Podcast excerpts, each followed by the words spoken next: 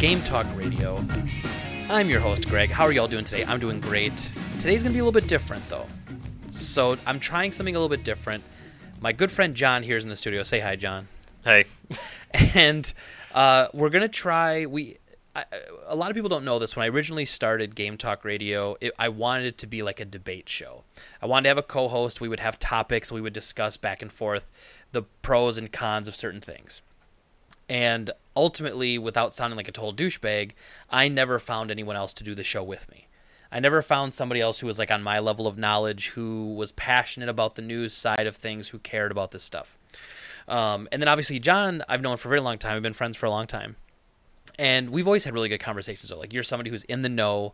You formulate your own opinions. You don't just regurgitate some nonsense you heard on some podcast somewhere. And so it, but then unfortunately, by the time we realized that, I was doing like my Tuesday morning recording podcast. You're working, it's hard to find a time. So if it works out, I love the idea of this after the Dropcast recording. Like this works really well for me, especially once we get it locked down and we're not here playing around with the setup for a million years like we were today. Um, but the podcast can be a little bit different because you're going to hear basically we're, we're, we've got some sort of like a, a you know, we bring up a topic, but we're going to actually discuss it back and forth. So there's going to be two of us here instead of normally me doing my ranting. Um, so with that being said, John, why don't you go ahead and just introduce yourself a little bit, and you can talk a little bit about how we know each other, but a little bit about your past, why people should care what you have to say about uh, about the game industry and such. Should I make it easy for you to edit out all the beginning stuff about coming back just in case? No. I'm terrible at this. No, it's uh, no. You're okay. You know what? We, we, we uh, the people who listen to this podcast know, like like when I had my 15 to 20 seconds of silence that one week. You know, they expect a certain level of mediocrity that I provide. All right. No one's expecting this to be very high high level, so don't worry about it. Not very highbrow. So I really wanted to be on this because, uh, and and was bugging you because you're uh, picking uh, Dino Crisis One as game of the, the week. And, Yes. And me just being outraged because like Dino Crisis Two is so much better. And it's I, like, I actually do, do- agree with that. We, do we, have had to that. wait like like eight months before you can be like, all right, we're doing two again? Well, you know, I should have probably. T- did I not talk about Dino Crisis 2 on the next episode? Uh, I you mentioned Maybe- like what I brought up as far as like I think you said Dino Crisis three at the end of that podcast. Right. And so like what you, you, claim, I yeah, said yes. you yeah, you sure. made a correction during your uh during your game of the year like ret- or retrospective thing. Yes. Um, but I don't remember hearing you talk about Dino Crisis two except when we were talking about it at the store the other day. Right. If if I had to choose between those two games, Dino Crisis 2, I believe, definitely was the better game. Yeah, I, It, I, it, it separated it from the Resident. We talked about this the other day, but yeah, Yeah. definitely separated it from the Resident Evil formula. It was its own game. Uh, I never got as far as you did. You started talking about the craziness that is the ending and all that stuff. So Yeah, I love that game. I I still wish they would make an actual true sequel. That's why, like when they were talking about the rumor of making remaking Dino Crisis, it's like, please just do two. Like Mm. two is so much better. I'm I'm all on board with Capcom's remakes anyway. Yeah. Like, I, I just think it's it's great. Although I hated the uh, the addition of uh, Mr. X following you, because like my least favorite part of Resident Evil Three was, Nemesis, Nemesis, following yeah, you, yeah. and so I was like, oh yes, Resident Evil Two. I loved that game, and like actually, me and me and Mark as kids played the crap out of that. Nice. uh, and like we beat it in like two and a half hours at his house one time, and uh, so I was super excited to relive that experience with better graphics. And then it's like, oh no, they took that thing I hated from three and put it in my favorite game. Yeah, there, I, I was actually displaced by that quite a bit. I, I didn't like how, and I didn't like how he was permanently chasing you. Like it, it's different if if there's a part of the game where he chases you, right? But then there was like this permanent.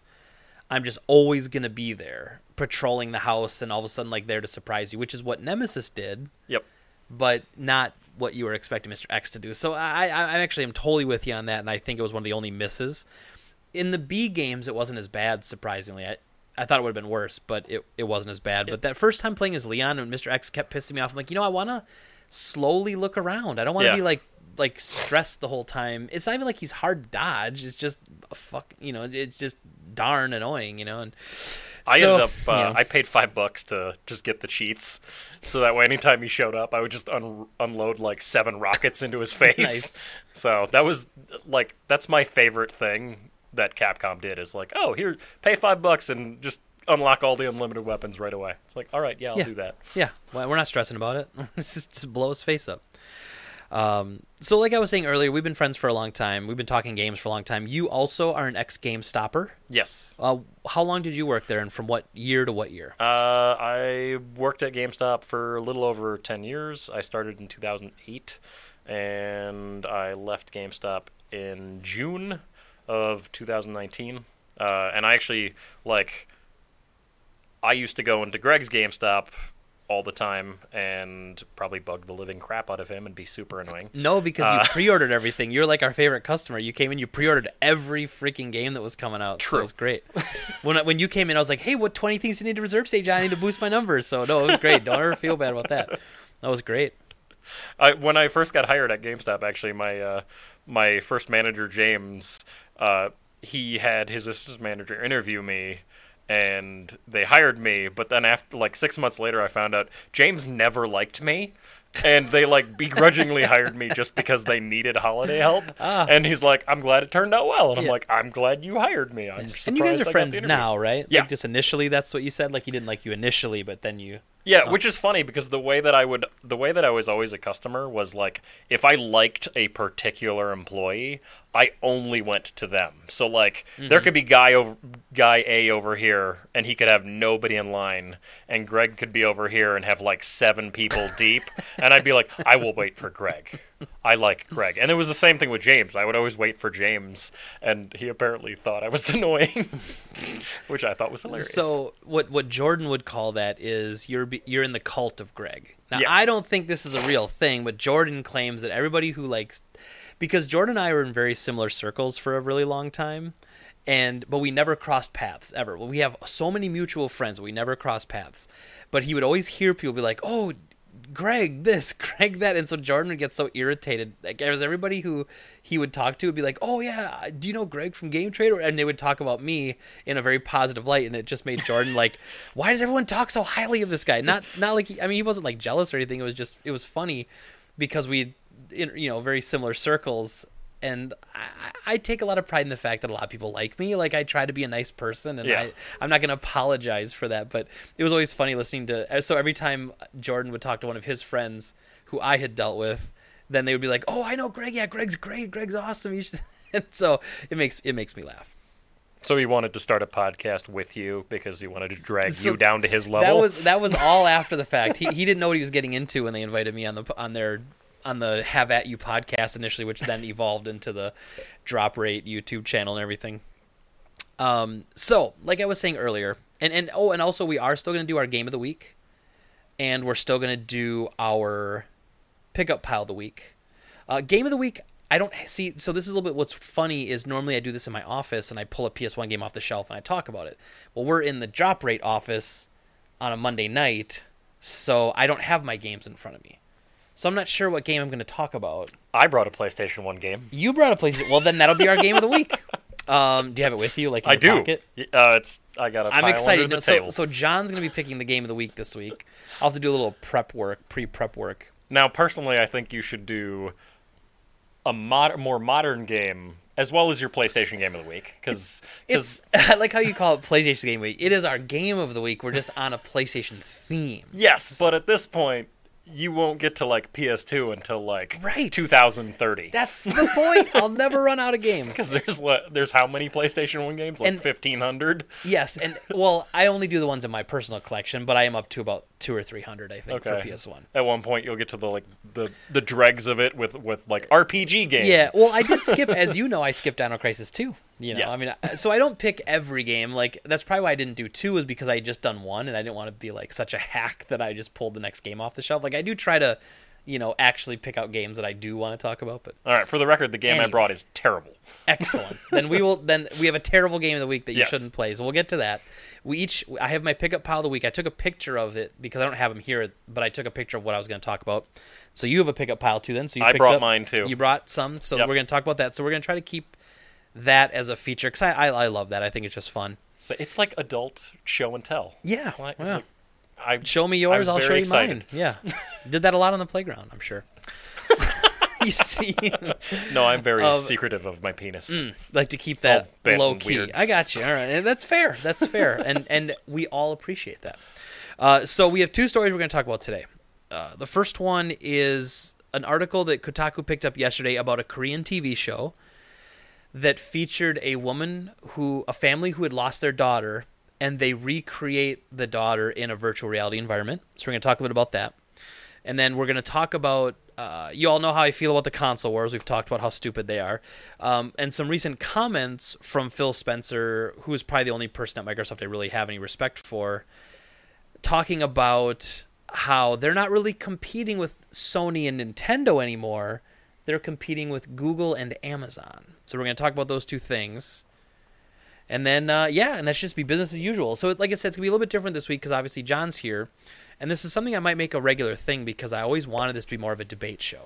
Because as much as I have my point of view and I like to share my point of view with everyone, I certainly don't know everything. And sometimes my eyes can be open to other things too. So sometimes in a conversation, we might, you know, you might have a point of something that I didn't even think of.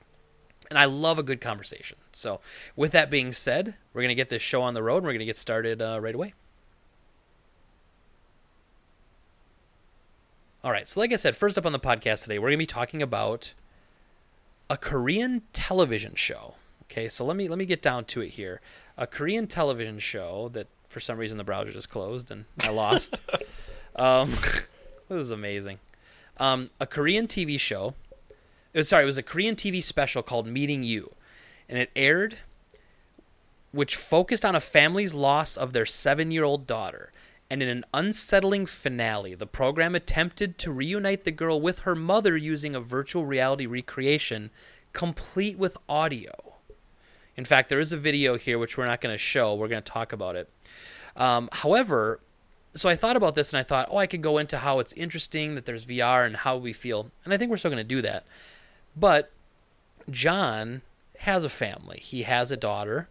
How old is Lyra? Uh, going to be four in March. Be four. Um, I don't have children. I've I've chosen not to have children.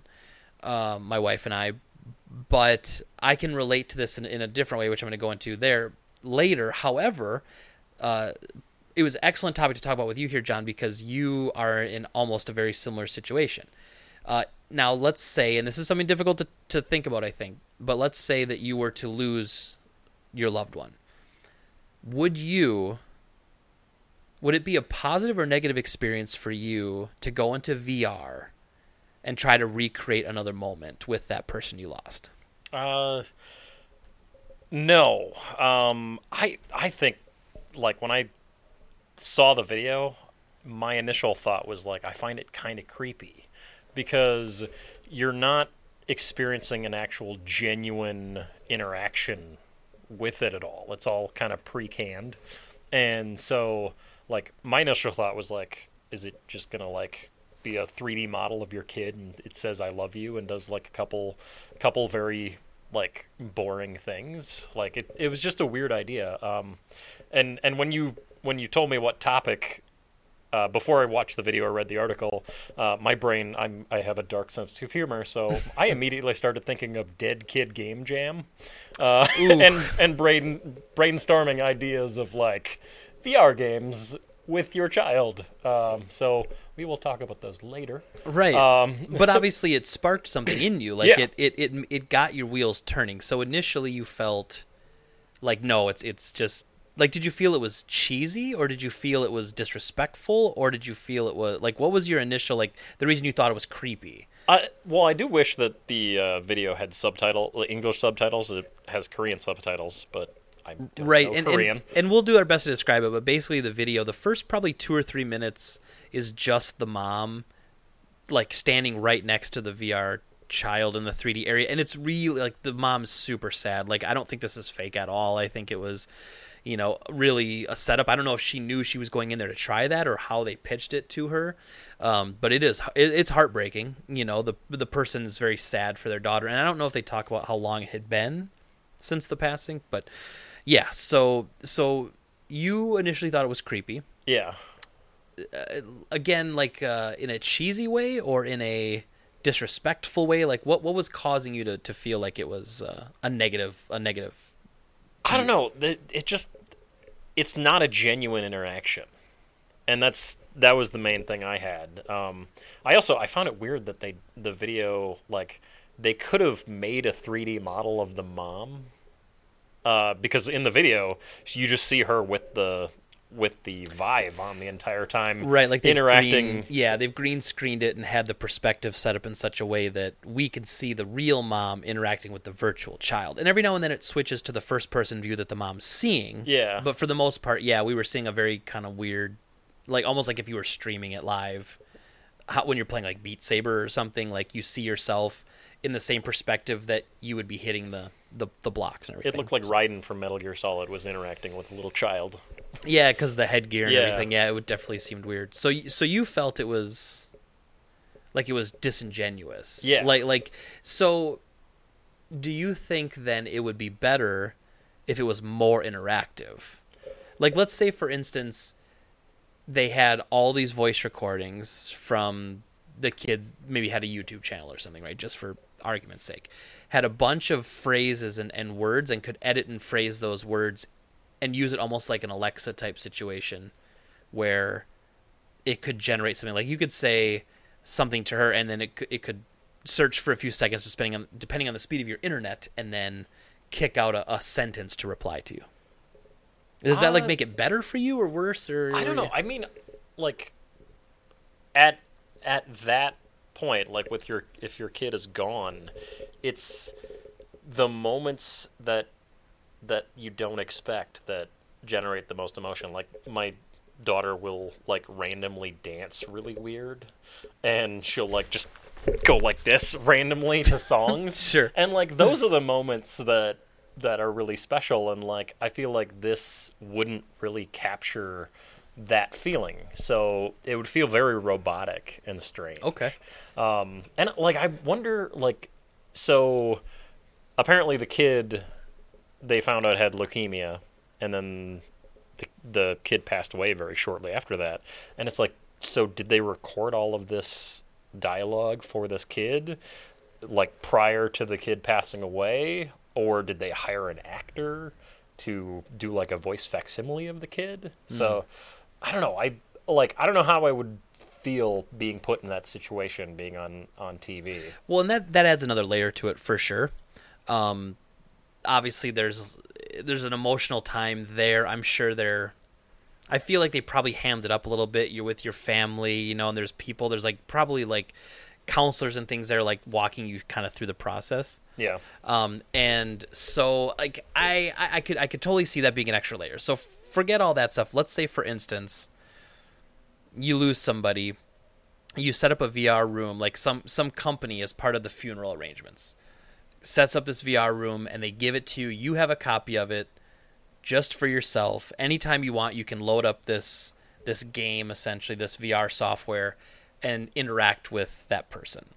Um, I, I, I go as far as to say I don't think it's very realistic. The stuff with like the Alexa voice and all that, I don't think that's very realistic.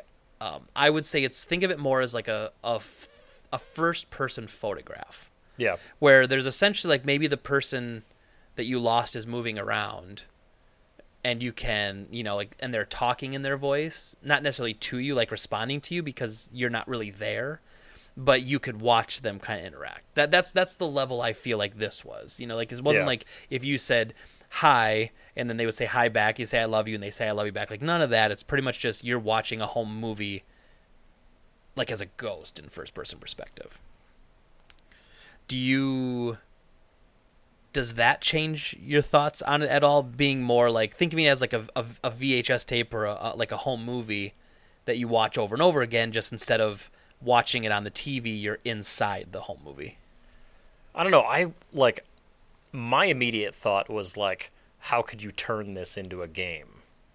And so like i i started like i was just thinking about like like almost like a collection of mini games where like you are you're taking care of your kid. And like and then like those moments that i was talking about where you you'll see like your kid do like something silly that'd be like the reward for like struggling to like hmm. To to get your kid out out the the door in the morning do you think you you automatically associate vr as a game like do you think it's do you, do you think that you don't necessarily you view vr as a non-game like interaction. Like the only way really to to to view VR is in the game scenario, as opposed to like say using VR for medical training or VR for army training. Like like you seem to see VR as just a like a game situation. Yeah, but obviously, I'm which which it's mostly what it's used for. Yeah. I'm like when I when I throw a VR headset on, which is not very often. Uh, actually, because I have a four year old, um, I'm generally playing a game. I have watched like the PlayStation has a couple of those uh, like little movie segments, like where there was a one of a rabbit, like uh, Mhm. and an alien invasion. Like I watched that, and that was interesting. Um, but as far as like this particular application, like I just it was just bizarre to me. So I, would say, and I and all full disclosure, we actually talked about this on the Dropcast too, because I wanted to pose this to Jeremy, who has a family, and Jordan unfortunately couldn't make it to that podcast because he's he's recently had some loss uh, with his parents, and then he has two uh, kids as well. So I think, and he's a big VR guy, like he really is into VR. Um, but I can tell you from my experience that if, especially unexpectedly, if if I lost someone unexpectedly, I would absolutely go into it. And I have a feeling that I would probably emotionally be stunted for a long time and probably cling to it for a very long time. Like just me personally, you know, like and it's different. I, I made the the the uh connection when I was talking about my mom earlier. So my, my grandmother passed away a few years ago and she had been my mother had been her caretaker for almost five to seven years somewhere in there like every day going over and making sure she was fed and taking care of her and everything while she lived in her own house.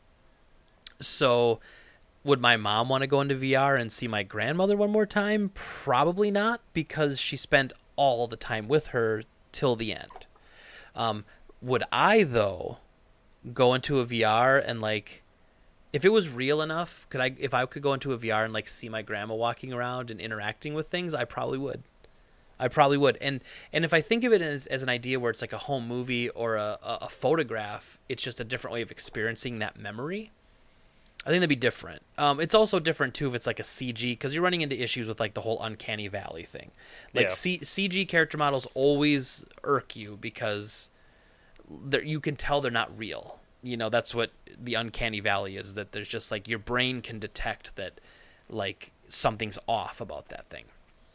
And uh, which is why the really good stuff like Detroit Become Human, they've just started using real actors because real actors don't set that stuff off, even though it still kind of sets it off because they can't get the things like the eyes perfect and all that sort of stuff. Like our brains are can detect the fraud of it.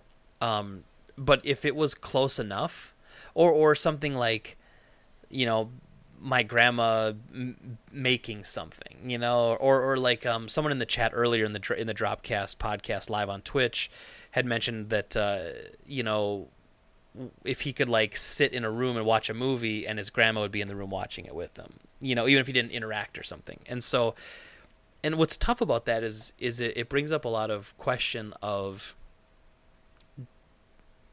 like is that helping or hurting you? Like short term, it makes you feel better, but long term, is it preventing you from moving on and getting the closure you need to, you know, like like psychologically, is it healthy? And I can't answer those questions. I, I would assume not. I would assume like if there was a psychiatrist listening to this or a therapist, they would just say something like, "You're crazy."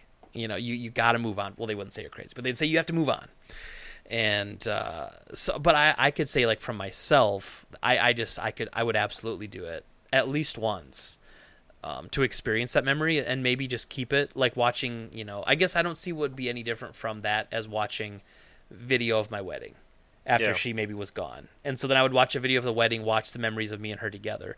Now it would be weird i think and that's a whole other conversation if they interact back with you.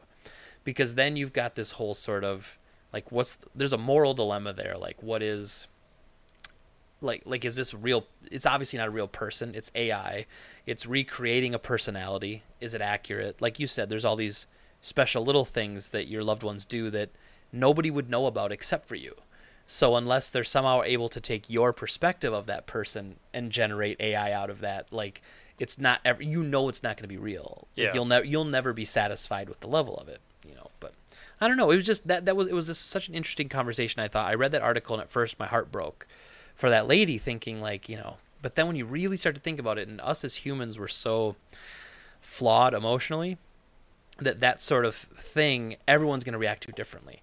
Uh, in fact, in the in the drop rate chat, we had somebody who actually asked us our opinion on something, and apparently there's a software program out there that you can upload recordings of people and it will essentially cut and chop the words and allow you to recreate sentences and words that were spoken by that person.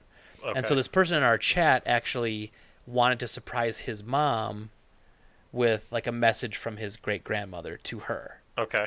And so he asked us like, "Well, what do you guys think of that?" And I thought I don't think that's something you'd want to surprise somebody with. Yeah. Y- you know, like that's something you'd want to ask and say, "Hey, there's this really neat thing can, you can kind of hear them talk again. Would you be interested in that? You know, because emotionally, you never know. I mean, if I lost my wife and then Jeremy, of all, you know, was thinking, I'm gonna do this incredible thing for Greg. I'm gonna I'm gonna bring back his wife's voice so he can hear it one more time. I might lose it. Like I, I mean, he he might bring that up, and I might just see red and fly off the handle and like punch him until he's not breathing anymore. I don't know because it, you wouldn't know until that moment, and it's obviously very emotional situations. You don't know how you're going to react. But is that like the same technology they use for like the deep fake videos? I'm not sure, but I really want to find out now. Like I really want to look more into that. You want to um, screw with some of your friends? No, I wouldn't. I, I I think that's a that's a high level of manipulation that's yeah. really mean. I would feel so bad. I would never do that to someone. I mean, unless it was like funny, like if I was you and then pretend to call Dave as you. Like if it was all people we all knew, maybe something like that. But if I'm in the same room as uh, Dave and then suddenly, yeah, yeah, that, that would be yeah, funny. That, you know, like I call and use your voice, and he's like, "John's right here." You know, that that might be funny. Um, but yeah, I guess that that was kind of the question I wanted to pose. So you don't. Do you feel now after I, I, I kind of explained a different scenario where it's like a photograph, or whatever, and do, do how do you feel about like do you think it's healthy and would would you so I know you kind of already said you, you thought it was weird and creepy, and I guess your answer really doesn't have to change. I know I already asked you that, but like now, do you think like do you think it's healthy, or, and how do you think it would help move on? I I know you've suffered loss and grief in your life too, and so obviously we all deal with it differently. But you know, I don't know. I guess that's well. Um, I mean, my question, like as far as the how many or uh, uh, if it's healthy, was how long ago did this woman's daughter die? Like how quickly and and how quickly did they that's make a good this question. whole thing? Yeah, that's a um, good question. Which it probably was, I would say, probably six months plus on, uh, since they obviously have to make this like almost quasi game out of out of that daughter's experience. Um, but I I think that like springing it on her on a TV show is definitely in poor taste. Especially if it was like a surprise. You know, uh, again, just like the person in chat, I would say I would. This is not a surprise scenario to me. Like this yeah. isn't a. Like this is something you discuss and a therapist discusses and says, "Are you ready for this? Can you handle this?" Because yeah, if it's been ten years, it's it could be more like, "Oh, that's kind of sweet," you know. If yeah. it's been 10 months, it might rip open the wound that you just spent 10 months sewing shut, you know, emotionally. And I could see like if it was almost like let's say you had a different perspective on like a memory that you had. Like that's that to me is different than like interacting with this fake version of your kid. Like yeah. like if you're watching like a home movie where like like let's say technology wise and in year er, years on like there's like 3D a 3D ability to like sure. move somewhere else in a perspective that would be that'd be more interesting than interacting with this fake version of my kid. Yeah, well and and this is like the best example I can give, but there's like when you're in the Oculus store, there's like th- there's th- there's VR movies you can watch, like you were talking about, like yeah. like a real movie. Someone wears like a 360 camera, and they go through a thing and so when you're you're still experiencing the movie linear linear you know point a to point b but you can look around as the adventure's happening that's okay. how i would kind of view this you're right like the video with the mother and the daughter that that was very different. That was like a that was like a video game setting, and Yeah. it was recreated in 3D. It wasn't like they took a video or like like for instance, like say we started recording 360 video now, and then you know say you pass away, John, and all of a sudden I'm like I could go into VR and like relive this exact conversation from my perspective. Like I'm sitting here and you know I can listen to myself saying what I'm saying now, and then you're here reacting to it as you are though, as opposed to being like a 3D character model. Like it's it's literally video of you. Yeah. You know, and that that's that'd be a little bit different too. That's not what they did in the Korean show. They did really recreate it like in a 3D, almost like a video game world. I guess is the best way to say it. But um, yeah, I would totally do it. I would totally dive into that, and I would I would use it probably un, emotionally unhealthy way. Well, I think I would do it. It's just there are certain things about it that I think they should have gone, done differently. Yeah, I, I could agree with that. I think that's more than fair to say too. Is that like if I was gonna do that experience, it wouldn't be like that, where like there's a 3D model of my wife walking around a room, and then I'm following her around, like trying to interact with her, or or like pushing a button on something, and then when you activate that button, then the character model goes over there and says something like that's like that. That's like a video game. Like an, that's that's that's weird. That's like a simulated world as opposed to you know. But so I guess there are different there are different types of VR for that. There's the VR video, and then there's VR like a VR world you can fully explore on your own. But um, yeah, it's it's really weird for me too because uh, so we I went to a wedding uh, la- I believe it was last summer. Uh, a friend of my wife, and she had been previously married to a another friend of my wife, and those two people were married happily, and the the husband had passed away, and this was the wedding of the wife to another person Okay. and even that that wife the person who was getting married their husband that had passed even his family was there because she was a part you know they were a part of she was a part of their family. And then when she got remarried they were there for her again because they were very loving compassionate family. And and I really struggled with that. Like I really struggled with like to me there is no other. And uh and I, I mean I say that like in a in a in a positive way but it's also probably not very healthy. But to me there is no one else for me and so there'll be a time like that's why I think for me it would be healthy because I would never I wouldn't want to move on I guess. And I can know I can say that now as a quasi emotionally stable person who doesn't have to deal with that situation. But I I think that's a I think that's a legitimate thing.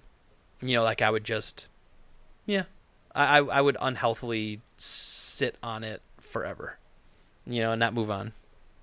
I I mean, my my dad passed away when I was eight, and my mom went through a really hard time, but then she eventually found somebody, and mm-hmm. actually a lot of my personality is derived from my stepfather. okay Um, so my nerdy, a lot of my nerdiness is straight from my stepdad, sure uh, as far as comic books and a little bit of video games and stuff. Sorry. That's okay. You'll you'll learn the microphone thing. It comes with time. So then, and you let me know if this is out of bounds, and you don't have to answer if you don't Nothing want to. Nothing is. Um, if you could go into a VR chat then and see your father again, you know, was that is is that something that would ever appeal to you? I, And it let's- would be let's- weird. Let's stick to the video setting. Like, let's say it was like a home movie. And I know it was a while ago, so this technology obviously wasn't around. But let's say it was like a home movie. You could you could sit in the home movie and watch it in a first person perspective as he interacted maybe with your mom or something. I think I, that I I would watch and like because because uh, it's fascinating meeting people that knew my dad in a different way than Yeah. I did. Um, like I uh, I met up with my grandfather after like not seeing him for almost 20 years and had a conversation with him and and and had an adult to adult conversation because Right. like obviously when I was like eight they treated me with kid gloves and so it was interesting to hear my grandfather talk about my dad because he actually worked as well as having him or having him as a son he worked with my dad for like 20 years in the same place. So it was interesting to hear him talk about what my dad was like in Sure. a way that I never saw. So like I find that to be interesting um, seeing seeing a loved one from a different perspective and seeing their personality in a way that you may not have been accustomed Sure. to yourself. Well, and one thing to think about maybe too is what if you know you want to share with your daughter what your dad was like you know and, Yeah. and like and like she'd never know but you could share that you know just just thoughts. And and i know this is all this conversation is like an episode of black mirror you know but um but yeah just just an interesting conversation side. So now that we've gone through the the emotionally stable normal stuff i know you've been itching the whole time. So a little backstory for everybody listening to the podcast. So John has a very dark sense of humor. That's a nice way of saying it. Sometimes inappropriate, always hilarious, usually inappropriate. Um, so when we started talking about this subject, you know, he was bringing up things like, "Hey, I want to talk about this." I'm like, you know what though? It's kind of a serious conversation. Let's do the serious conversation first. And then he's like, "When I can I please talk about this?" And I was like, "Okay, yes." So now that we're done with the serious stuff, John wanted to talk about his first reaction, which was, what kind of game could you make with this idea? And I have no idea what you're going to say. It's probably going to make me cringe, but I'll just be over here being quiet. So what what made you? So your first reaction, like you said, when you talked about VR, your first reaction was, how can I make this a game? Yeah. Okay, please elaborate on this so that I can help me understand. I'm struggling. So so like 90% of having a kid is especially a young kid is just fighting with them to get crap done. Like to get from point A to point B in a in a Like, decent get your- get semblance your of boots time. on or something Yeah, before you put go your outside. clothes on for the love of God. I need to go to work. We need to get you to school. Uh, so like I started thinking of like the um, a, a virtual representation of your kid and as like a mini game collection. So and and so my idea was you're never like there's no world outside of what you're doing with your kid in this game. So like like you don't go to work. You are you wake up, you got to get the kid up, you got to get it get him to school and then and, and you got to get him into school in a decent amount of time so you can get to work. But Right. then the next, but then the game skips to the next time you see your kid. Mm-hmm. So you can get fired from your job if you don't go on time. Um, so you have to you have to do the stuff in the morning uh, quick enough. So like, Hmm. um, I was thinking of almost like a uh, babysitting mama or uh, cooking mama style mini games. Sure. Like prepare the kid food, um, which of uh, and you could start the game by like saying what your kid likes. So uh, my kid likes two things. Uh, she likes mac and cheese and chicken nuggets, uh, which I think is like every kid. Uh, I don't know. So like and, and like- adult, yeah, most pro- adults. like program that in, and so then you you have like a mini game where you try to cook your kid food because your kid's complaining about being- hungry, and then after you're done making the food, they won't eat it. right. Yes. You know what's funny about that? So we had to switch our cats to a wet food diet because one of our cats was having kidney problems. Okay. And that's what cats do. Like like I I I, I put all the food on the plate, and if you leave it in a clump, they don't like that. So you got to smear it all out into this nice smear. then you put it down in front of them, and they smell it, and then they walk away. Then I have to take the plate and put it underneath them. Then they smell it. Then they'll eat it. But then they're done when it's only half done. I have to spin the plate around it. It's like this is the shit I'm dealing with.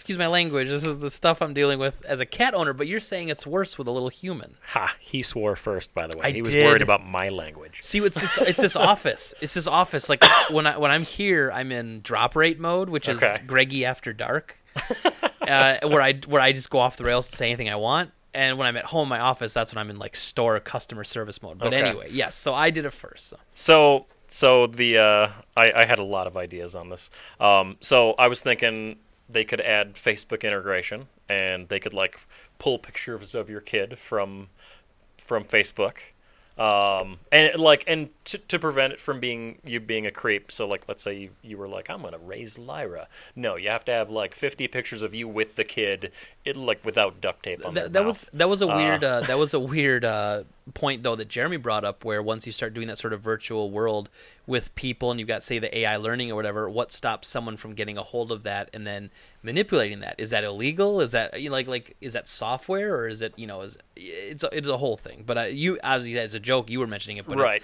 I could see that though people would do that. You know that's what people do. And then, like, there could be two options. You could have like realistic mode, and then you could have like NBA 2K16 mode, where like they take all their their photos, and then it just makes a really messed up face. Right. Yes. Um, they were doing that in Rainbow Six Vegas too back in the day. Uh, they were generally better than the 2K Yeah. images, though. The Yeah. 2K images, considering it was 2K16, looked like horror shows. They literally actually released them as uh, on their website as Halloween masks. That was the that was the 360 camera before the Kinect came out. Yeah. It was like that just terrible camera, and that's the one you had to use to do it. So, so like in in this virtual mini game, I'm still on this. Mm-hmm. Um, like you could be like driving your kid to to school or to the doctor's office because they got like a Lego shoved up their nose or something, and like so you're driving down the road and really cool crap could be happening like off on a side street, like like an awesome looking game.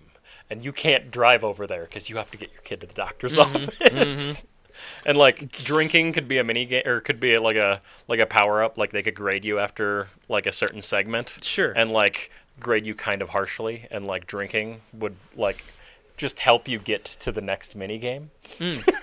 But if you drink too much, Yes. it then there's impairs you. Okay, I got then there's I'm totally then there's repercussions. Then Child Protective Ah, Services might game- take let's- your VR kid away. Let's get this game made. That's a that's a stop drilling. You've hit oil, John. We're ready to make a mill. See, that wasn't as bad as I thought it could have been. That wasn't so bad. That was pretty good. Um, did was that all you had? I don't want to cut you off early. Is that, that your Uh, is that your think- deceased child in VR minigame? You good? Uh, yeah, that's about it. All right, all right, cool. All right, well, I thought that, I thought that was pretty good. Just something to think about. You know, as technology increases and these deep fakes and all that stuff, it's just interesting something to think about. So next up on the podcast today, we're going to be talking about the console wars again because I swear to God I can't get away from this subject no matter how hard I try. And the more I complain about it, the more Twitter decides to share with me the glory of all the people fighting this stupid war that's not real.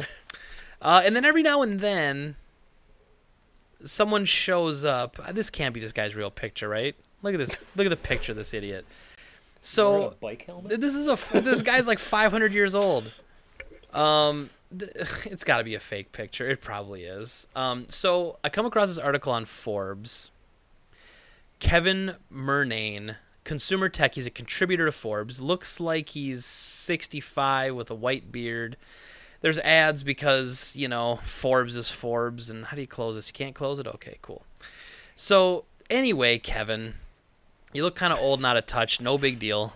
I like that he uses a World War One uh, cannon as to describe the console wars. Yeah, so the headline is There is no console war because Xbox moved on and left PlayStation behind.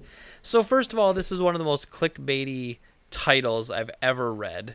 This is, in fact, inciting fanboys to come out of the woodwork and uh, insult it. I hate it. Uh, I hate I hate the whole console thing. I hate the fanboys thing. And I, when I say fanboys, I don't mean fans of consoles. I just mean people who are basically saying that like my piece of plastic's better than yours. Like Xbox is king because of this, and you can't change my mind. It's like okay, if you like it, cool. I'm not telling you not to like it. I'm just telling you what I like, and that's okay too. So anyway, the article goes on to say Xbox versus PlayStation, the console wars. Fanboys, industry analysts, and game journalists like me love them. I just gotta stop it right there. Nobody uh, like he's this article's already shot because the person writing it says they love the console wars. So they love the idea of of poking the beast and stoking the flames. That's what this article's trying to do. But there is some good information here. So like always, old Greggy here's got to dig through all the garbage to get to the good stuff.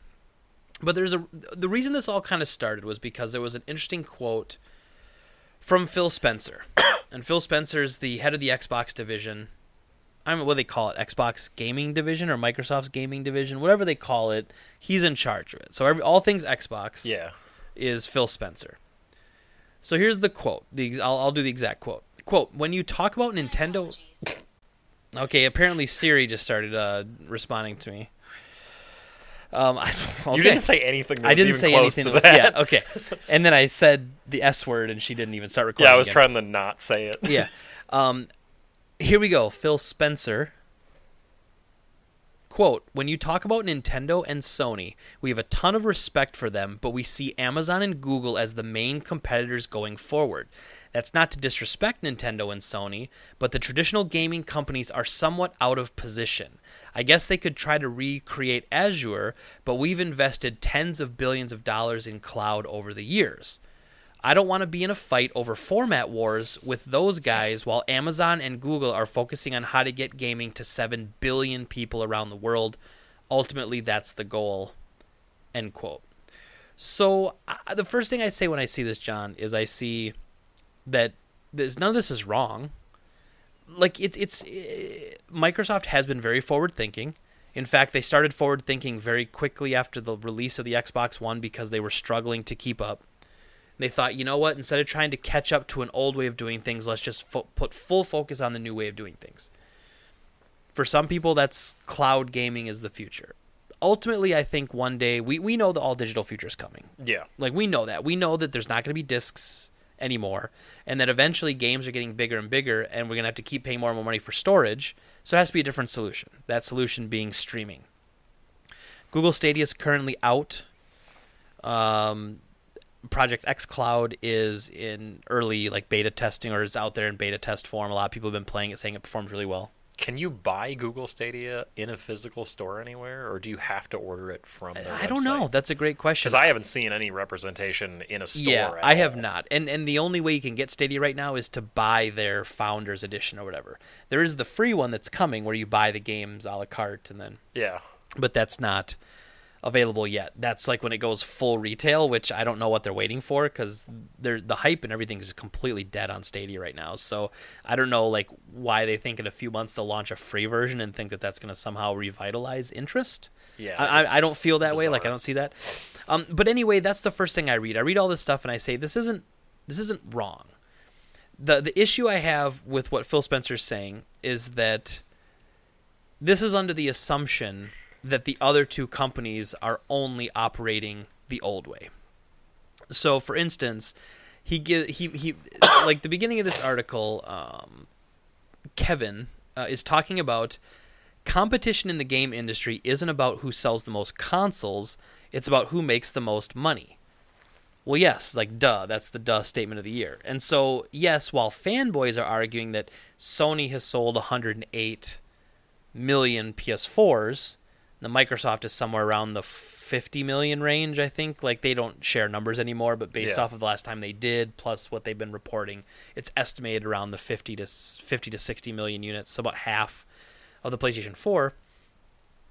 They're arguably saying that that doesn't matter because you make money off of services, and Microsoft has the Game Pass service, they have their Xbox Live services, and all of that but what's weird about this is like I said this this is arguing that Sony is only focused on selling consoles which isn't necessarily true. Um, one thing we've seen is Sony starting to bring their PlayStation exclusives to PC, which is which is basically them admitting that the PC market and just selling software is a good way to make extra money. I don't think that would have happened without uh, Death Stranding, though, because Death Stranding was built on the Decima engine, and they wanted it on PC, so they ported it. They ported the Decima engine to PC, Okay, and that- then the yeah, Decima engine is built using, or they built uh, Horizon, Zero Horizon Dawn. using that Yep. engine. So they probably went, all right, we've already made this work on PC. Why don't we get some more sales out of a two-year-old, three-year-old? Sure, like it was probably easier to. Well, it's probably easier. Yeah, like once it's been done, it's easier. Like you know, yeah, no, that makes a lot of sense. Yeah, the Decima engine, I have a feeling, is going to become much more common in Sony titles Yeah. as they license it out and everything. Um, so, I guess then in I'll, I'll now that I've kind of set up the story and we want to get to the discussion, the discussion side of it.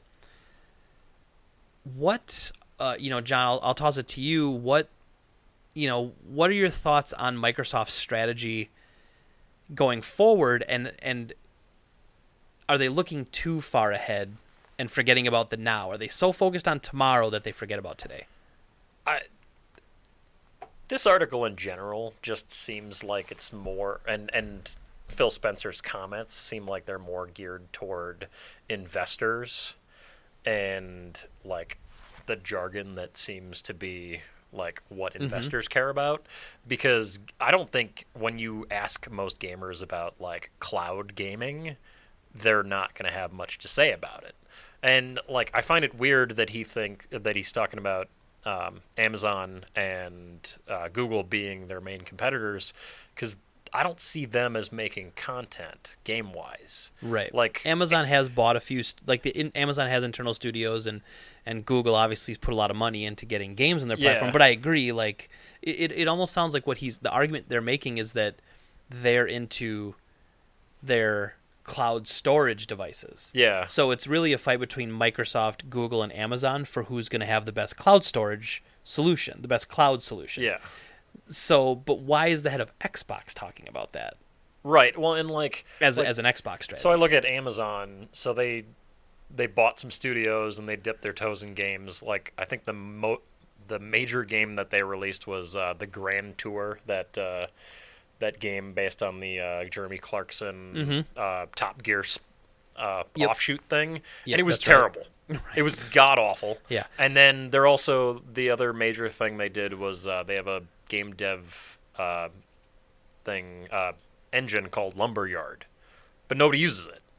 right. So like that's Amazon's actual game development side of things. So like all of their cloud stuff they're talking about, and like the article talks about, um, they talk about like Twitch and Mixer and stuff. And I do like, remember that the, the integration. Like, yeah, like yes, Twitch is a part of gaming, but it's not making games. It's broadcasting it. It's it's Yeah. game. Uh, it's games as as an entertainment medium that you watch. But if Microsoft and Sony and Nintendo didn't make anything worth watching, then you probably wouldn't tune into Twitch. Um, and like Google, like yeah, maybe before Stadia came out, this article might be interesting because you don't know what Stadia is going to do. Right. But Stadia fell on its face, and it sounds like they have. Uh, I think I saw somewhere that they have like eight thousand members right now, which is like nothing. Yep. So Yep. And they're and they're talking about they're trying to reach the 7 billion people on the planet, which by the way, that's like the world population. So you're arguing that you're trying to reach all the people that, you know, indigenous tribes don't even have electricity, you know, or running water or how, you know. Oh, okay. I mean, I, I get the point. They're trying to say they're trying to reach the whole world, but they're saying that as like a number that's astronomical. So I, I'm confused by that. I'm confused because I agree with what you're saying. Like this sounds like and maybe that's what you do if you sit down. I mean, this isn't Forbes. The Forbes article wasn't where this quote came from. I don't know who he was talking to when he made this comment, but I agree. It sounds more like this is what you would say to shareholders or possible investors and stuff like that.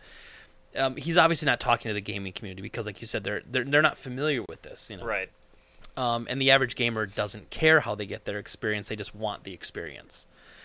Um, but it is weird to me that the head of the Xbox division, so the head of the gaming division, is speaking like Microsoft competing with Google and Amazon as far as cloud services go. And, and Microsoft is makes all their money from the cloud services. I don't even know if the Xbox brand has been profitable yet. During the 360 and the early Xbox One era, they, they had admitted that the Xbox division was still not profitable. Now that doesn't mean that Microsoft's gaming division is not profitable because they do a ton of stuff with the Microsoft Store. They have a ton of digital stuff. I'm just saying the Xbox division itself was like never profitable. So why is the head of the gaming and the Xbox division talking about Microsoft's other services that are like not gaming related? It just seems weird. Um, and again, it's it's it's in a way where he's saying that like like Sony, they act like all Sony does is sell consoles to sell software. Now that might be what the fanboys are saying. You know, the the the, the proud PlayStation owners, the ponies as they're referred to from the Xbots, Is right? that- Yeah, they're Xbots and ponies. That's what. They, yep, yep. hmm That's real. I covered this a few a few weeks ago on I, another podcast. I have heard Xbots, but only from idiots. and ponies. so it is possible, and, and I know that they're out there. I know that there's the Sony fanboys who go, "We sold 108 million consoles. Xbox sucks. PlayStation's the best." That's really stupid because that's not taking into account the revenue that is being made. Because Sony could sell 108 million units, and if they don't sell any software to go with that or make any money on software services, they don't make any money. You don't make any money on hardware. We both worked for GameStop. We've seen when we lose a system to inventory, we know what the loss is and what we sell it for. Not much of a difference. What would you say on like on like a well, you would have more recent numbers, but I remember PS2 for instance. New ones were at the time I think 199. I think we were paying 186 bucks. yeah, it's like five percent. Yeah, it's it's crazy. It's crazy how you make no money on hardware. But what's but a couple things that frustrate me about this too is that when they make an article like this, they act like they never like system sales never mattered. So even though system sales aren't as important today, doesn't mean that they were never important. In fact, they were very important for a very long time. So it's okay if customers still cling to that as like the consumer clings to that as their way of being relevant because they're saying, well, I've known for the last 20 years that how many systems you sell means you win. Obviously, not the case anymore because there's a lot more ways to make money. Microsoft is putting everything on both PC and Xbox.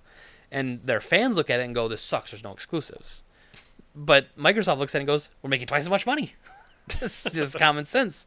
It's really easy. So I I don't know again, this article is probably what, what pissed me off the most, but I also don't understand where Microsoft's coming from. I don't I don't understand where Phil Spencer thinks that they're not still competing with PlayStation and Nintendo because if that were the case, you wouldn't be releasing the Xbox Series X, a home console, PC hybrid, whatever the thing's going to end up being. So they are competing still. So I don't know if when he was making that quote to someone, it wasn't supposed to get out to like the consumer side. Yeah. Because the consumer side reads that and goes, "Well, if you're not competing with PlayStation, then are you not going to make games for?" You know, I mean that that's kind of where they're at. But I also understand it from Microsoft's perspective is that they're looking at it going, "We're not worried about one system. We're worried about an ecosystem to make us money, which is PC, home Xbox systems, Game Pass subscriptions, xCloud, all that stuff kind of wrapped into one." See, I'm hoping that they like I don't I don't see those competitors. So like they they talk about the Azure cloud system and whatnot. Like I'm hoping that Game Pass it kind of is following the Netflix uh, model. So Netflix get, has insane amounts of money because half the damn planet is a subscriber, and because of that, they can pump billions of dollars into content. Original content. Yeah. Yes. And so I would love Game Pass to keep keep getting better and take off and be on more than just the Xbox because if we can put that amount of content or that amount of money into new content, that would be awesome. Mm-hmm. That could result in some really great games, and I do think that Game Pass is one of the best deals in gaming. And I'm I am like very much a physical disc guy, mm-hmm. and I I do not want my I don't want discs to go away. I'm I'm obsessed. I literally own over six thousand two hundred video games, mm-hmm. and so you put like my collection to shame, and I'm so proud of my collection. You put mine to shame. I mean, you have a bunch of ass titles in there, which I is- do. but that's fine. It's still it's still a hell of a collection. Plus, you have all my Nintendo games that I sold you. what Was that 15 years 15 ago. years ago? Yeah. Yeah, I bought his entire original NES collection, Yep. and right before he opened up the uh, his store Game Trade, It was a couple- like, yeah, a "Can couple I-" years before. He's like, "Can I buy those Oh. back?" And I'm like, "No, nope, they are forever living in my collection." Yep.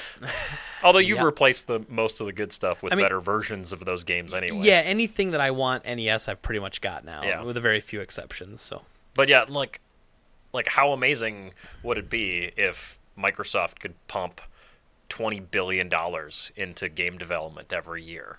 yeah, Like, obviously, the turnaround time for that content is going to be longer than what a movie or a, sh- a TV show would be. Sure.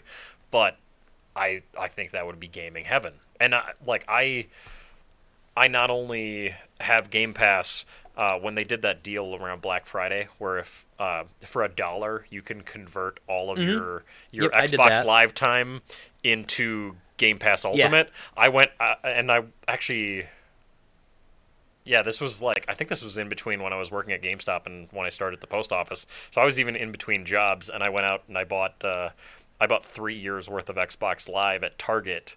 Uh, damn it, I should have done that. yeah, and so I because because you could convert up to three years worth of Xbox Live into Oh, into Ultimate for a dollar. For a dollar. So yeah, I loaded up three years worth of Xbox Live, and then I paid the buck to get it all converted. So I Sure. have Game Pass until 2022. that's so awesome. yeah. Well, and I had I had done the deal where it was five cents a day. Okay.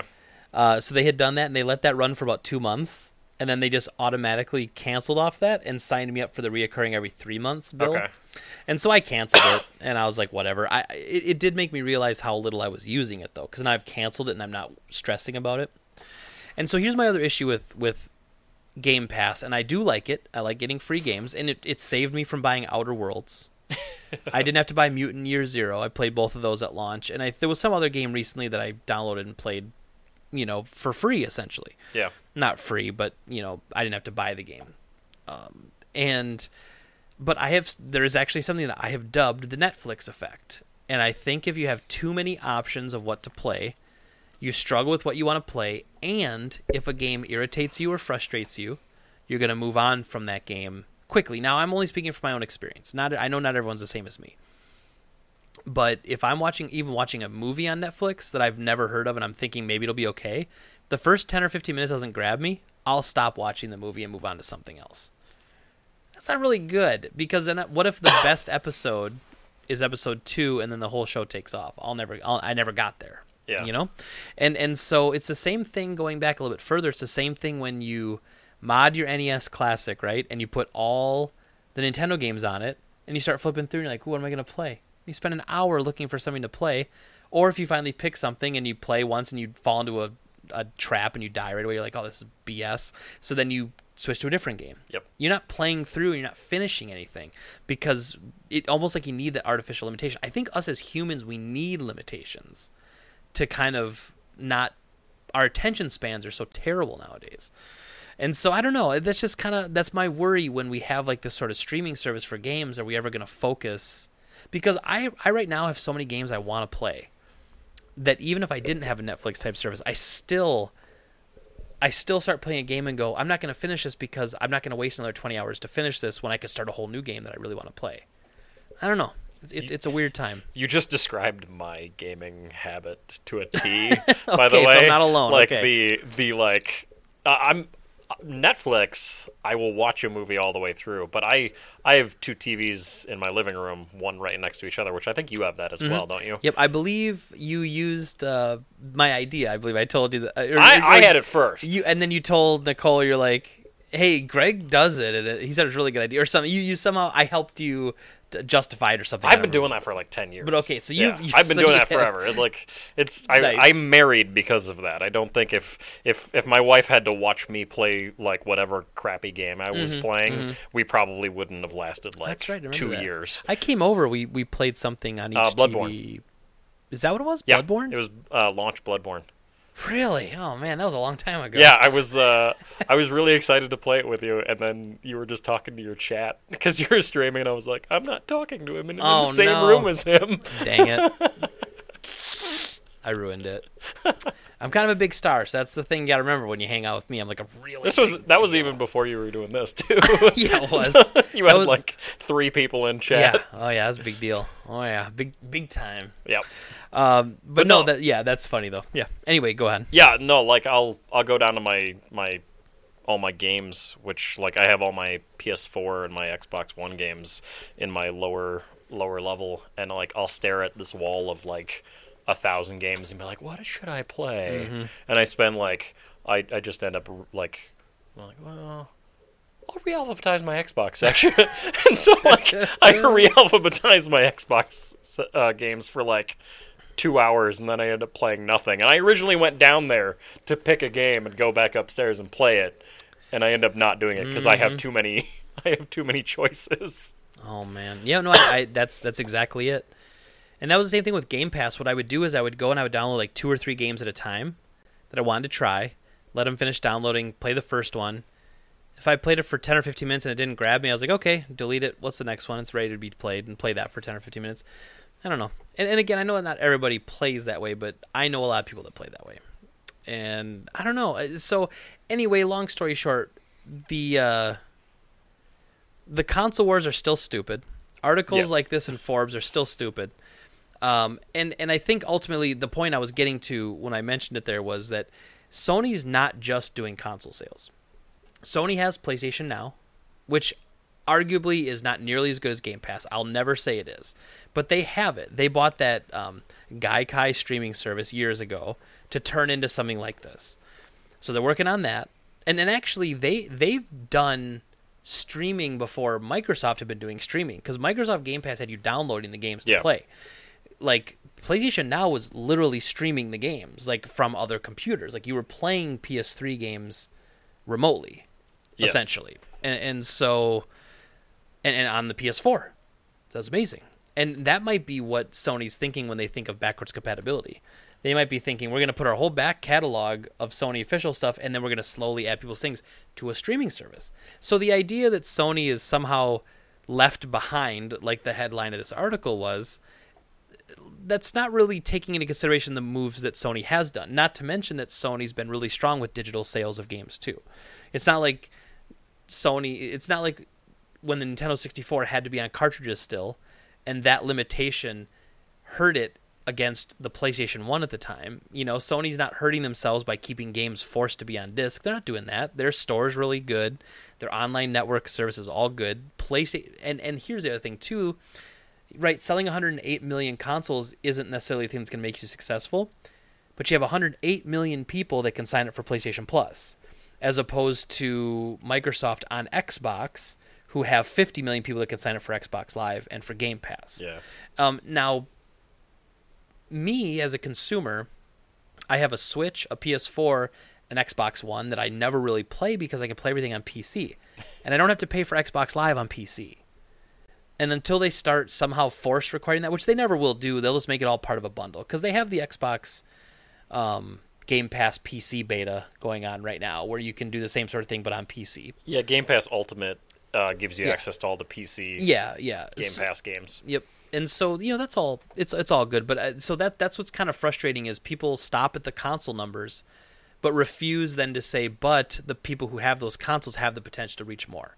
And if Sony does something which they've already been talking about, if they do some sort of PlayStation, because PlayStation Now is on PC, isn't it? Pretty sure. Uh, Or they was in. I, I I- I might be wrong on that. I thought it was either out or it's coming out. yes, And- it and- is because you can play God of you could play God of War technically on PC through the PlayStation Right. Now Yep. service. And I don't know how that worked if if you had to have a PS4 and now, or if you just signed up for now. Because I know certain for a while certain TVs were coming with PlayStation Now built into them. Like that was you know like Sony is not stuck in the past. They may not be pushing as hard in the future, and they may not have their own cloud services. And we mentioned this a little bit before we started recording, but Sony might use Microsoft's cloud services but a lot of companies that Microsoft that compete with Microsoft in other avenues use their cloud services. Just like Microsoft had to use Sony's Blu-ray, you know, license the Blu-ray drives from Sony, and Sony still did it. It's not like there's people people get hung up in these console wars and act like, why would Sony let them have permission? Let's let's make Sony screw them over, and then they can't use Blu-ray discs. Like, well, no, Sony's making money from it. Yeah. So while Microsoft's going to make money off of Sony using their cloud technology, Sony makes money off of them using their Blu-ray technology. It's great, and that's fine. Like it's it. People invent these wars between companies almost like that they can't have any sort of synergy. It's, weird. Um, otherwise, I that's about all I had to say about it. But if there's anything you had, you know, parting wise, you wanted to say kind of about this, I know you had read another article yeah, which on around the same line. It was on but- Games GameSpot, and it was basically the opposite of this, where it was uh, it was Microsoft talking about how they are going to go out of their way to make the Xbox console uh, special and desirable Hmm. over like PlayStation. So yeah, it was it was pretty much the flip. was weird. The flip of this. So this almost sounds like they took shareholder comments as to be anti-consumer almost, and then the other one was more of them talking to the consumer side. Yeah, which I don't even know why Forbes writes video game articles. Well, like, the- the- who's going to yeah. Forbes for for their game news? And the problem is they've been doing a ton of these by different people, and they're all super opinionated. Because I kid you not, there was a Forbes article not too long ago that talked about how PlayStation has dominated the generation and will dominate next generation. Like that, and it wasn't the same person, but it was the same site. Yeah. You know, so you kind of put them together like you'd think it was the same. Obviously, it's not. It's just like Kotaku or anywhere else. But yeah, it's kind of funny that they've got like these feuding system war articles on websites. Don't, This this guy likes System Wars because he can write a freelance article that makes him a couple hundred bucks. Uh, Yeah. and that's why he likes System got Wars. got him an extra couple thousand Twitter followers, and, Yeah. and he's happy. Yeah, that's really sad, but that's that's really true about it. Now, one of the things I love about not working at a video game retail store anymore, which you might still get this, is the amount of customers that would come in and just read the article and regurgitate that as their opinion. yes, and I would hear it all the time, and I would just be like, oh my god, would you please form your own opinion on something? Because there, there would be like one particular customer that, uh, because I read so much video game news every single day, I knew what he was gonna say as soon Yeah. as he walked in.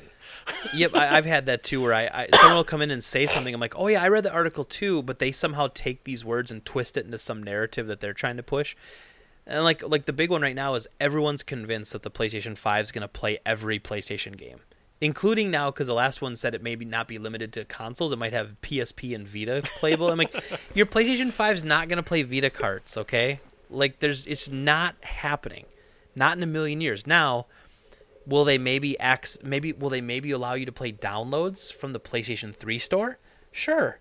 I could see that. That's possible. They did cross buy between like PS3 and Vita. Yeah. So you could play all you could download PS1 games you had bought for your PS3 and then play them on your Vita. So maybe there'll be some sort of back end where you can download all the old PS3 and Vita games digitally and play them on your PS5. Sure. That's possible. That's realistic. But not the idea that it's going to have a PSP UMD drive. I would, in it, you know? I, had dreams of that like ten years ago. Oh my like, God. man! If the PS3 just had like a, a drive attachment you could buy, that would be nice. Yep. Um, Why didn't the Wii U have a 3DS game reader? The damn thing is just a 3DS, 2DS on your TV. The the Wii U dabbled with releasing ROMs for 3DS They did. games in the stupidest way possible, Yeah, though. yep. They released Brain Training, which is a game that you could buy at every GameStop for like 99 cents. It's like you have like 20 Pokemon games that would be amazing and would Mm-hmm. Yep. probably sell like mad on the Wii U, and you decided Brain Training, which can't Yep. even figure out the word blue. And then they'll look at and then they'll look at the the sales of that and be like, "Yeah, it's not really a feature people want." Right. yeah. Yeah, they're not going to buy Brainy. They're not buying Pokemon. Let's get let's get real with that. Um, yeah. So there you go. Uh, this the console wars continue in the mind of stupid journalists and stupid consumers. Yes. So that's it for the news articles today, John. But we have two final segments. One, we have our game of the week, which you've brought this week, Yes. and then we have our pickup pile of the week. So as always, we do our game of the week first. okay. Do you have it with you? I do. All right. He's he's rifling around for it as we speak. All right. So John, please enlighten us with your game of the week. So I brought Carnage Heart. You don't like Carnage Heart? You think that's a Uh, bad game? It's a weird game. Absolutely. Anyway, uh, carry on. Carnage Heart. So I love the box art for this game, by the way. Yeah. It's, it's like this really cool, like brownish hue on the front, and it's uh, Oh, there we it's go. got like a it's it's a mech on the front, and it's got this kind of dirty, sandy kind of look to it. It's very very cool. the mech looks very much like um, Ghost in the Shell uh, tank almost. But the weird thing about Carnage Heart is this game is so damn complicated that there is not only there's a uh, strategy guide booklet, there is the standard booklet, which is also pretty damn thick, and they released a mission briefing, which is basically an entire tutorial A second on a disc. second disc. A second disc tutorial on how to play the game. Yeah, so this game is so complicated that they're like, we need to put out a second disc You know what's and funny? I don't think I have Carnage Heart. No? No. Let me take a look at that real quick. This is awesome. so here we go on the back of the box. Design it, build it, program it, unleash it. The World Federation has been looking for a first commander with your set of qualifications. Your mission is to defend the mining outposts on the Jovian moons from competing corporate pirates. Go from blueprint to battlefield as you design, build, program, and launch your mechanized warrior into the conflict. Uh, this game looks like ass, man. Yeah, Yeah. I don't think I want this actually. it looks terrible. Well, I think this was pre Armored Core as well. it was made by Artdink. Armored Core. Armored Core One's very early. This is 1997. Art Dink. Yeah. It's it's bizarre and like I'm surprised that any company was brave enough to put this out cuz like it's so damn niche. Like Yeah, like this would sell a, a million copies in Japan like in a day. yeah, But I- here we're just like, eh, too much simulation. You gotta customize stuff. Yeah, build it. Love the art though, man. I love that spine. Like that's how sad I am of the collector. I look at this and go, man, this looks so good on the shelf. Like this game sucks, but I pulled that off the shelf and then I was like, "Oh, the case is cracked." yeah, man, you, Ah. you got no self-respect for your collection job. We gotta make your collection better. No, I do. There you go. I just need to get a whole So- crap load of budget uh, CD cases to fix stuff. So there you go. Carnage Heart on the PS1 is John's game of the week, but it's not a good game, so he's saying don't play it. Yeah, it's it's not good. But it is interesting to learn about. So maybe the game of the week doesn't have to be a game you want to play, just be something to learn. Like the more you know, sort of like the, the more you know. Well, I thought I thought you were gonna have a game of the week. That was Uh, good. Yeah, so I was just bringing because like I I've. I'm jabbing him to do something besides just PS1 games. So I was like, well, I will bring a PS1 game, but it's not good to play your game. And you know, part of the reason I do that is because I can't remember what if I've done any Genesis games yet, and if I've already done them, I don't want to do them again. I don't think. Uh, I mean, I don't remember. I, I don't think. I thought I started with Nintendo, like NES, and I went through most Yeah. of those, like 50 or 60 of those, and then I think I started on PlayStation or what the hell episode are you on on this? 154 or something. Yeah, my Good lord. my shit is tight. I do it all the time. Uh, so okay, so I actually though I could see that being a segment. Like it could be Greg's game of the week and then John's bad game of the week. Like Greg's good game of the week, John's bad game of the week, and you could bring a bad game. a lot you of have bad a lot of bad games. I think that's a good. See, we might keep that. We, if if we if this flow works and people like it, and we'll keep doing it. Um, so with that being said, it's time for the pickup pile of the week. Uh, do you have yours ready? I do. Okay, so I'll tell you what. I'll start with mine because we just listened to us talk about Carnage Heart. So I have three games in my pickup. Oh, that's an amazing pickup pile. It's way more than mine. Uh, I have three games in my pickup pile of the week. I'll here so you can see them. So I got a copy of The Sinking City on PS4. Okay. Dave actually bought that for me because it was part of the four for twenty at GameStop. Yep. And he picked up three games, couldn't find a fourth one, bought this for me and just gave it to me. So I want to play Sinking City. It's actually been on my list for a while. I just, you know, everything else that came out, I just went to wayside. I got a copy of the PS3 version of Watchmen. The End is Nigh. So I actually like this game. I don't know if you played Watchmen on 360 or PS3, but I have that exact game, and then I also have the Xbox 360 Nice. version, and I have played them, and I don't like it. I, I, I, always felt like it was the spiritual successor to the Warriors. I know it's not Okay. as good as the Warriors, but like as a two-player beat 'em up, it was okay. Plus, it was a prequel to the Watchmen movie where you play as Nite Owl and Rorschach fighting crime together. Yeah. So I liked it because I'm a big Watchmen fan, so that helped. I'm sure the I game's like mediocre. that movie as well. But I but this one also comes with the movie, which is cool. It had Yep. the Blu-ray and the thing, and it's in like a it's got like a plastic slip cover, really cool. And this one I'm really really happy with. So What the hell is that? so Probotector is what they called Contra in Oh. Europe. Okay, I didn't So, see Probotector. Yeah, so Probotector 2, it's called Probotector 2 Return of the Evil Forces. Okay, Sure, that's a fine name.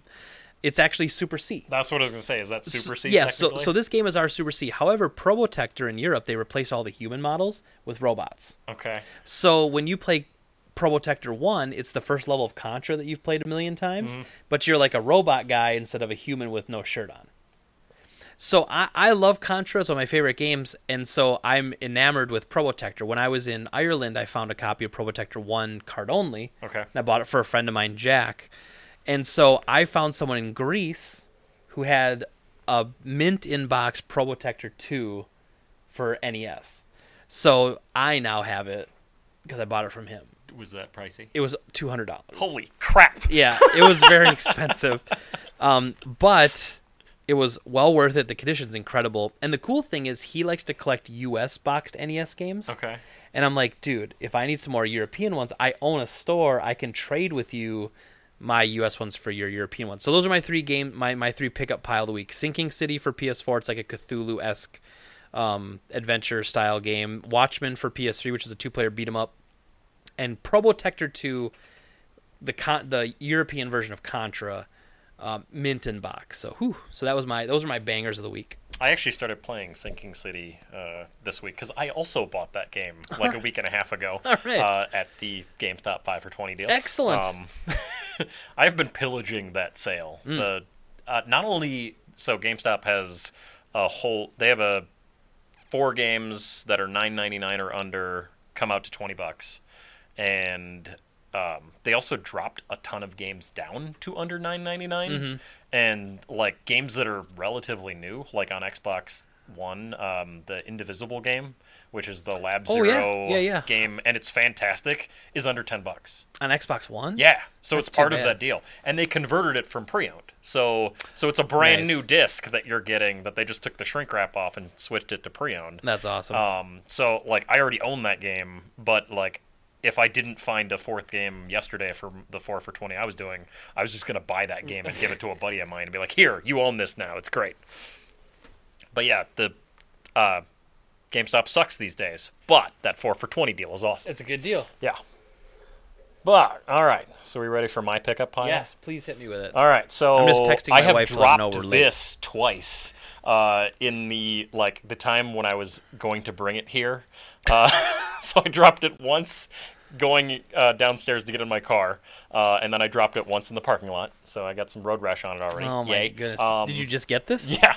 So I got the Pokemon uh, Switch Lite uh, for eighty-five dollars. Oh, well, okay. Well, now we're Um, talking. That's yeah. a good price. Uh, I did not plan on buying a third Nintendo Switch, and then my friend that works at a different and far crappier resale shop uh, in town was like, "Hey, we have a we have a Switch Lite Pokemon edition, and I could get it for you for eighty five bucks." I was like, "I need that."